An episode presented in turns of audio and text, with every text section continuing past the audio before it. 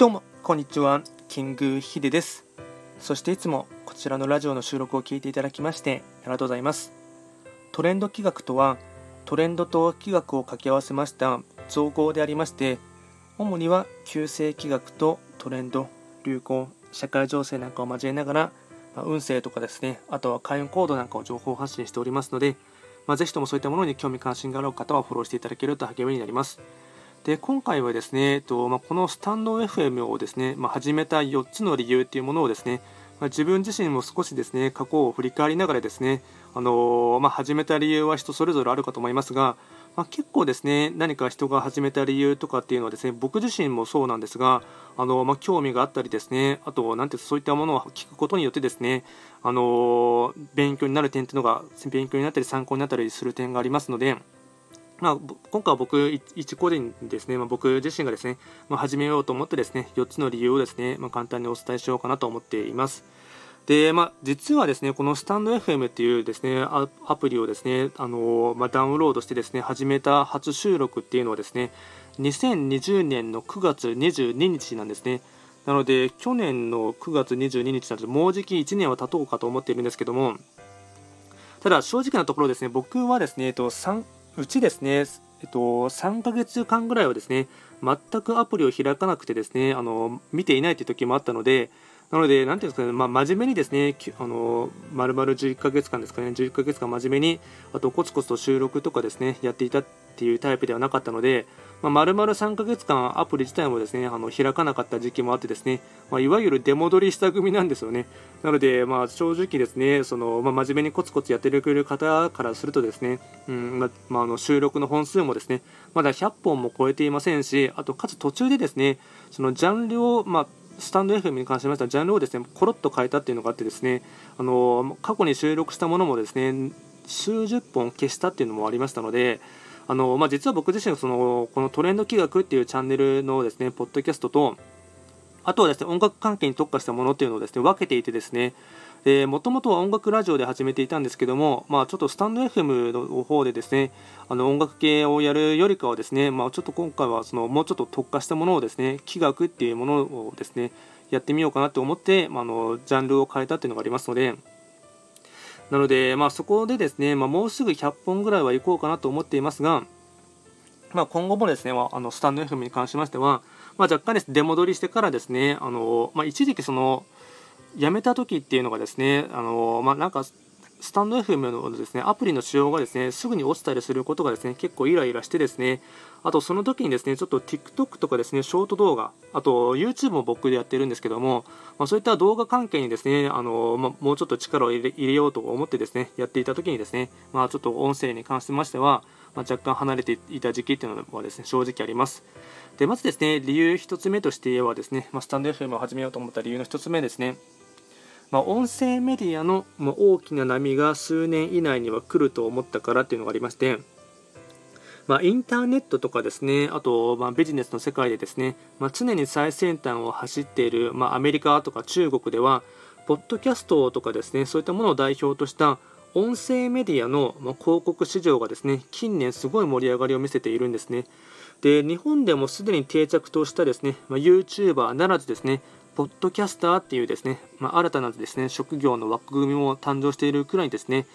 でかつその北米圏ではながら需要がですねすごいありますので、まあ、向こうはアメリカはですね、まあ、国土が広いというのもあってですね、まあ、完全な車社会ですよねなのでながら需要でですね聞けるコンテンツとあとデバイスとのですね相性も良くてですね音声広告の単価もですね、まあ、年々上がっているようですね。で、まあ、隣の中国でもですね、まあながら需要というかですね、あのまあ、中国もかなりえげつない数字でですね、あの稼いでる方は稼いでいらっしゃるようですね。またその株式会社、まあ、デジタルインファクトっていうですね市場調査では今後の、まあ、国内での、まあ、広告の市場規模もですね予測されていまして、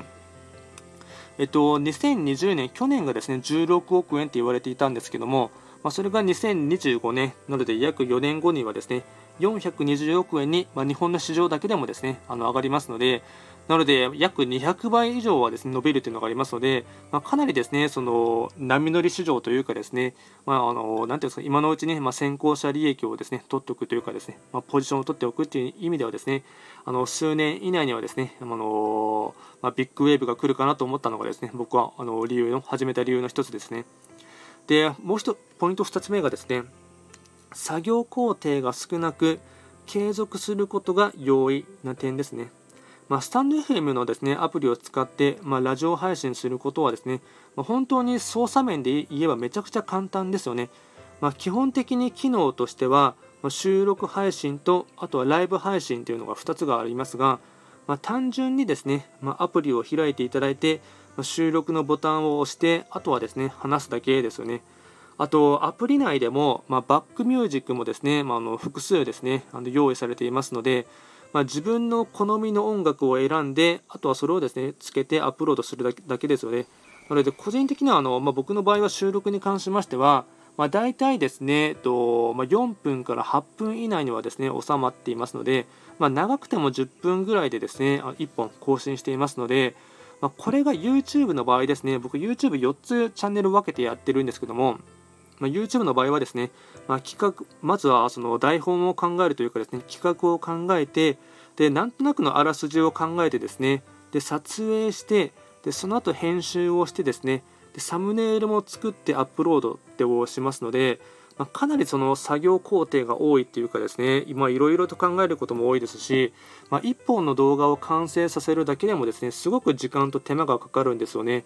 なので僕の場合はですね、まあ、だいぶ慣れたっていうのもありますがただ慣れたとしてもですね YouTube1 本ですね、えっと、収録から、えっと、アップロードするまではですね5時短くてもですね45時間はかかってしまいますので、まあ、それが音声の場合ですと、まあ、録音して、まあ、すぐにアップロードして終わりっていうのがですね、ま本当にですね、ま簡単というかですね、ま作業工程とか工数は少ないので、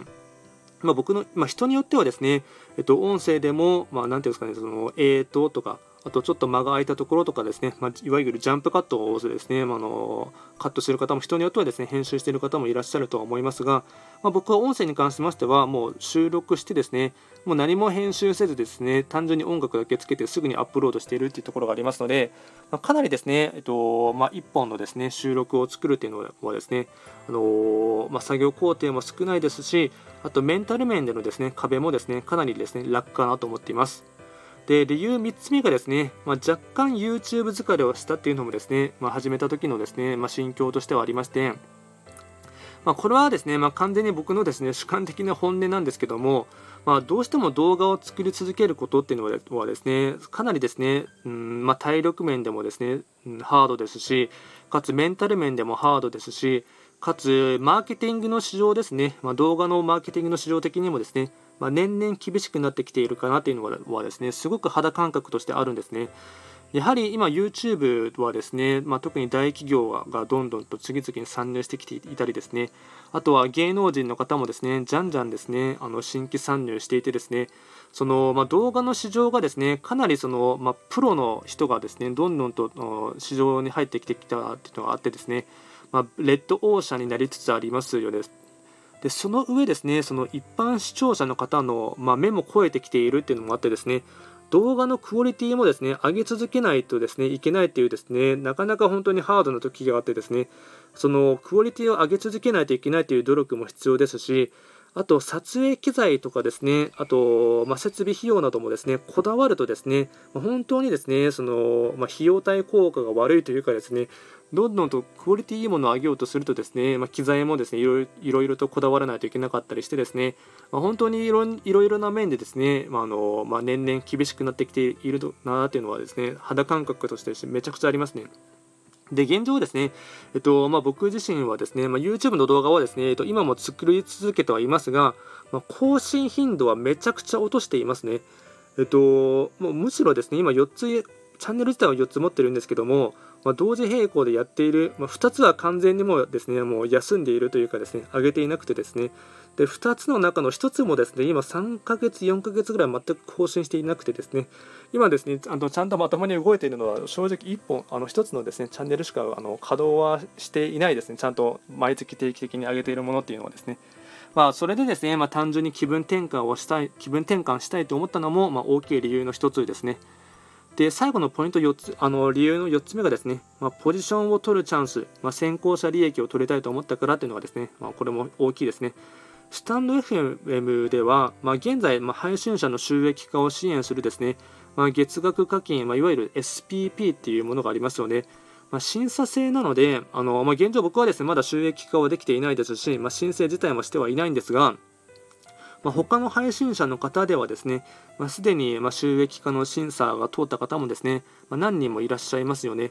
で、まあ、今のところですね、そのま配信者の数も、まあ、他のプラットフォームと比べますと、総数が少ないので、現状ですね、まブルーオーシャンというかですね、ま先行者利益が取れる状況かなと思っています。なので、まあ、僕自身もですね、まああのまあ、直属、まあ、まあ、なんていうかな、こちらのスタンド FM でもですね、まあ、収録本数を増やしてですね、まだ申請はしようとは思っていませんが、まあ、そのですね、まあ、あのある程度本数が溜まってですね、あのまあ、そろそろのなんていうか、まあ、毎月の再生回数とかですね、あとエンゲージメント率なんかも考えながらですね、まあ、いけるかなと思った時にはですね、申請は出していこうかなと思っていますが、まあ、そういうふうにですね、いろいろと、まあ、マネタイズするところもですね、あのまあ、整備されていますので、まあ、そういうふうにですね、まあ、ポジションを取るチャンスかなと思っていて、まあ、始めたのがあります。まあですねまあ、スタンド FM はですね、まあ、使っている、まあ、ユーザーの方もですね、まあ、かなり優しい方が多い印象がありますので、まあ、本当ですね、YouTube とか Twitter のようにですね、まあ、変にマウントを取ってくる方もいませんし、あと、まあ、僕、TikTok もやってるんですけども、ままあ、TikTok もですね、正直また動画が全然あの更新していないんですけども、TikTok もですね、かなりですね、その、うーん、なんていうんですか、やっぱ若者の文化っていうのもあってですね、かなりモラルの低いですね、ユーザーがいてですね、まあ、うん、なていうんですか、少しの上げ足とかですね、あと、まあ、そういったところですね、まあ、変なコメントとかも入ってくるというのもですね、正直ありますが、まあ、そういうふうなですね、ま、変なユーザーとに絡まれるっていう点がですね、まあ、割かし少ないかなっていうのが思っていてですね、あとは大きい利点としてはですね、もう本当配信者の方にですね、ま、優しい仕組みになっていますよね。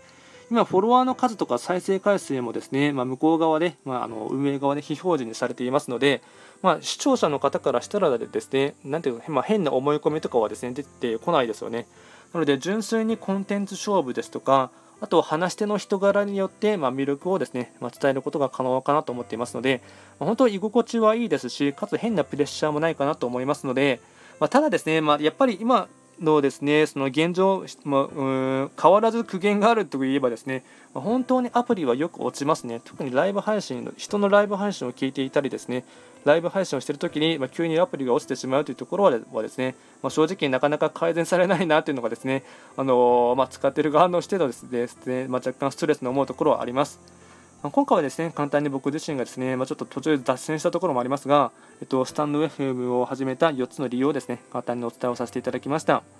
今回も最後まで聴いていただきまして、ありがとうございました。